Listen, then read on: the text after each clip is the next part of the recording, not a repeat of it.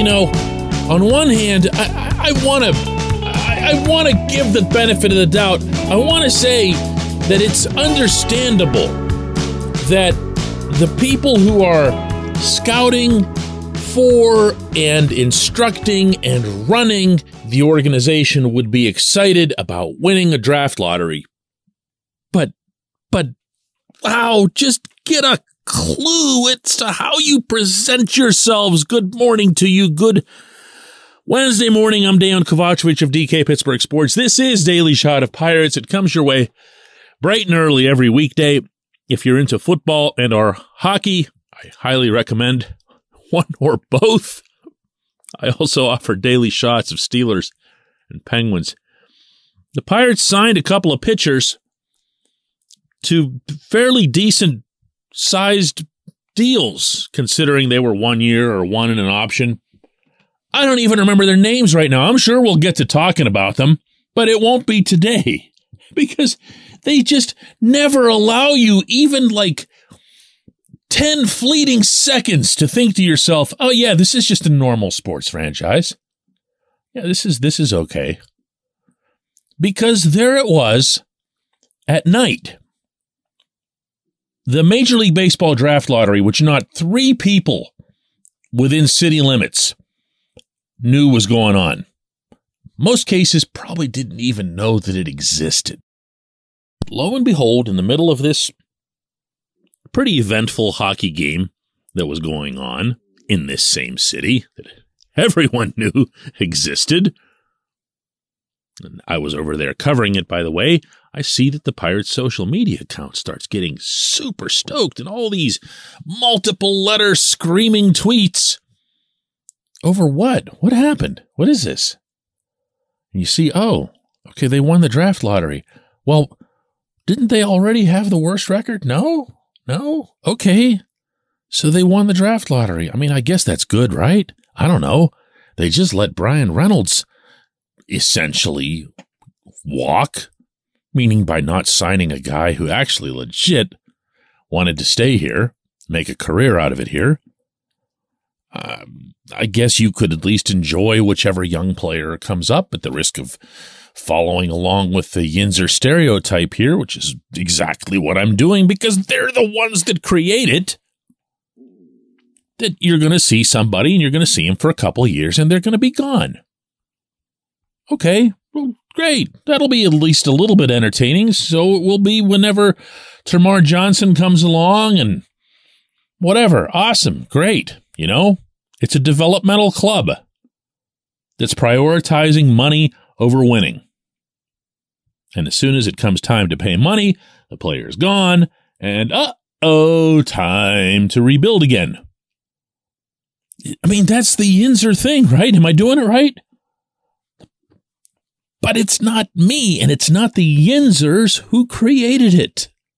It's the team. So they they win this draft lottery, and oh, just just wait till I come back. This portion of Daily Shot of Pirates is brought to you by our friends at North Shore Tavern, that's directly across Federal Street from PNC Park. It's home of Steak on a Stone, an eating experience, underscoring the word experience. The steak is brought to you partially cooked on an 800 degree stone, and you do the rest. It's a ton of fun. It's a great meal and it's a baseball atmosphere like no other in Pittsburgh. North Shore Tavern, right across Federal Street from PNC Park. So they win this draft lottery. A, a card flips and you see the Washington Nationals logo, which meant that they were number two and that the Pirates would be number one. And everyone in this suite in San Diego, where the winter meetings are going on, starts jumping up and down. And you can see and recognize Derek Shelton, uh, Travis Williams. I recognize a couple of the scouts. Names might not mean much to you.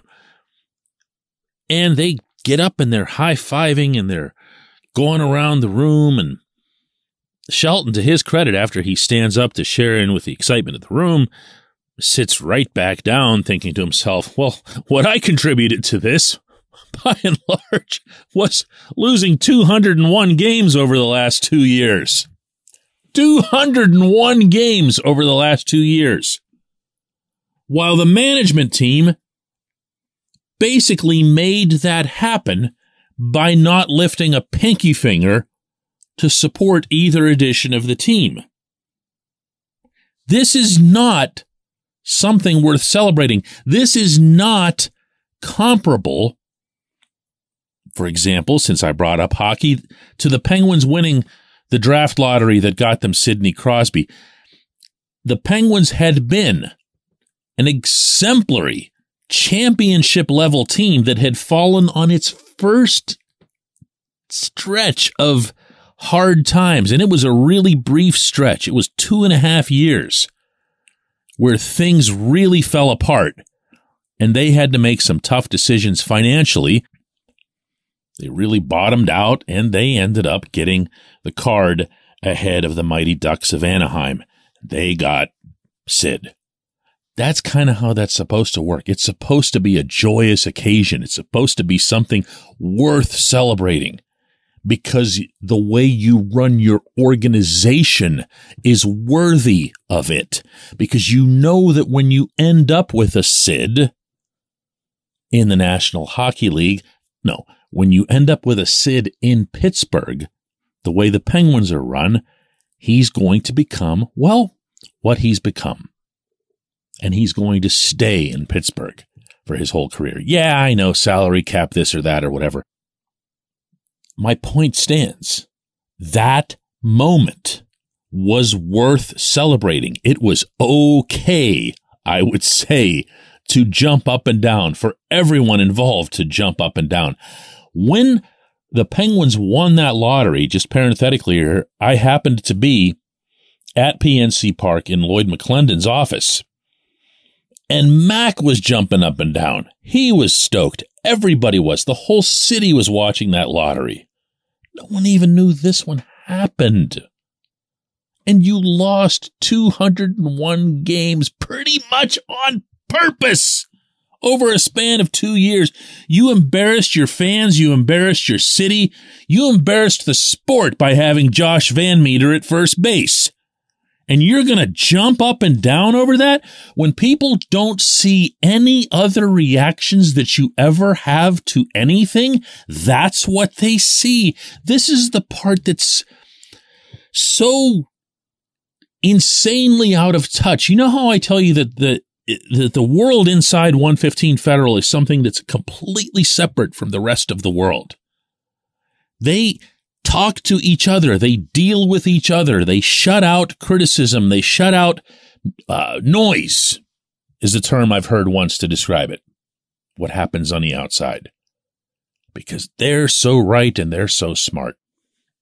This team beat the Dodgers in Los Angeles, swept them three games. Their place, $300 million payroll, beat them in every single facet of the game. That's not coming from me. That's coming from Dave Roberts, the manager of the Dodgers. That's coming from Mookie Betts, who said they outplayed us in all three phases, and they did.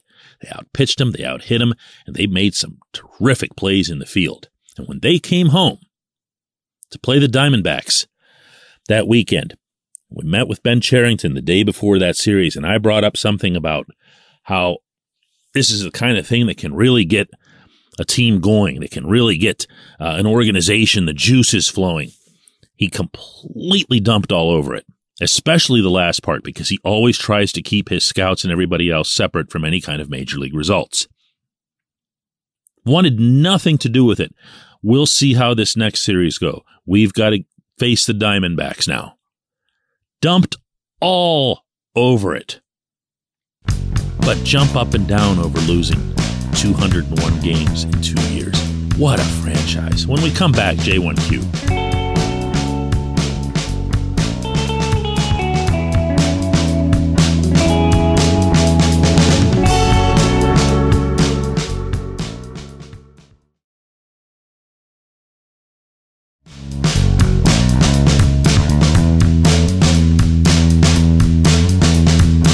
Today's J1Q comes from Bob who says if the Pirates offered Bryan Reynolds five years and 75 million starting in 2023. Would that be considered insulting? Suppose it was broken down to 9 million, 12 million, 15, 18, and then 21. Now he probably could get more elsewhere. After a five year contract, he'd be 33 years old. If you add 25 million for a sixth year, you're now at an even 100 and player performance can decline fast. What would the Rays do and what would the Indians do? Honestly, Bob, you might have answered your own question there just by bringing up the Rays and the Indians because neither of those teams would do a deal like this. I don't believe that. I believe, however, that the Pirates are in a different situation and that they can't pretend otherwise.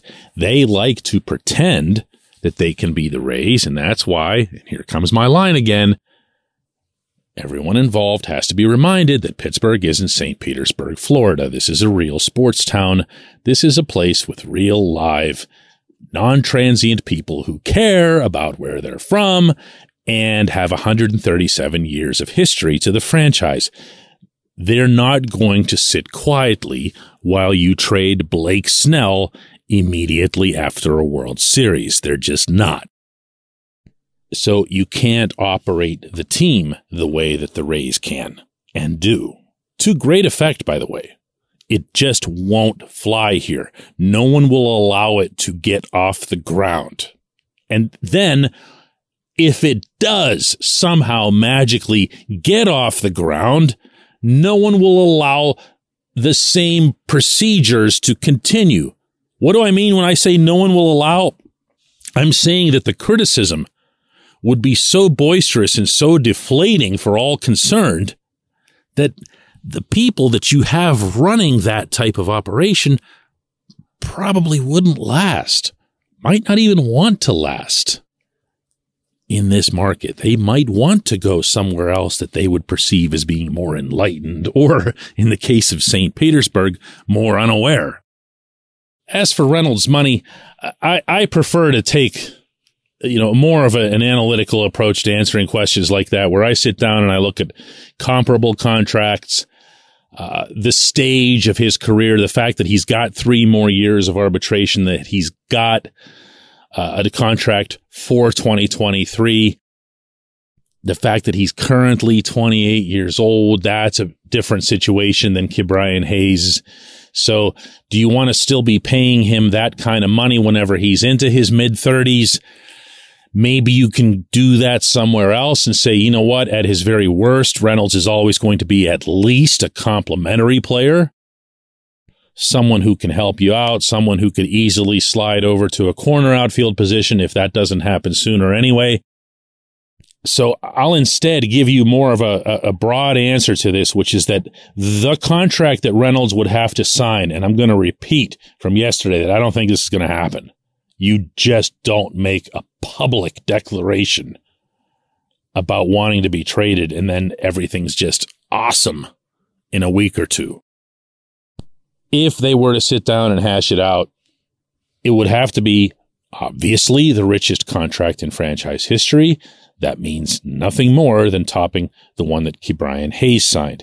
That means not necessarily in terms of uh, length because Keys was nine years when you count up all the club options, but definitely in terms of total value and to enhance that value in a way, the contract would actually be ideally from the rental standpoint shorter because you're getting now a hundred million over, I don't know, five years versus what Key's getting over nine. I think if you start with that as the premise, those two figures, term and total dollars, you can find a way to navigate the rest. You might even be able to find a way to set it up so that the Pirates protect themselves from having some sort of catastrophic result to the contract because this isn't a franchise that can carry someone who's had, you know, some career ending injury and you just, oh, well, you're out a hundred million dollars. And no matter how much any of us thinks, you know, Bob Nutting is pocketing, I guarantee you hundred million would be a real hit over any length of time. So there has to be a way to work that out. as well. Um, I've always felt like a long term deal can be done. I feel that way principally for cynical reasons because I have an understanding that the Pirates are making some money. And I'd prefer to see that money get spent sooner rather than later. It's been a long enough wait. But also because Reynolds is just so dependable. Uh, the one thing I'm going to say here to close out today's show uh, about Reynolds that I wish more people would understand is the respect that he has within the clubhouse and among the coaching staff for not only how hard he plays, but how often he suits up when he's not at 100% or nowhere near 100%. They have to take the spikes away from him to give him a day off. Uh, he believes this is an old school kind of approach that he's supposed to be out there every day, that he is supposed to be part of the team standing in his position every day. That's not a trait that fades over time. That's something you'd very much value in approaching someone to sign this kind of deal. It's just a shame that it appears it won't happen. I appreciate the question. I appreciate everyone listening to Daily Shot of Pirates. We'll do another one tomorrow.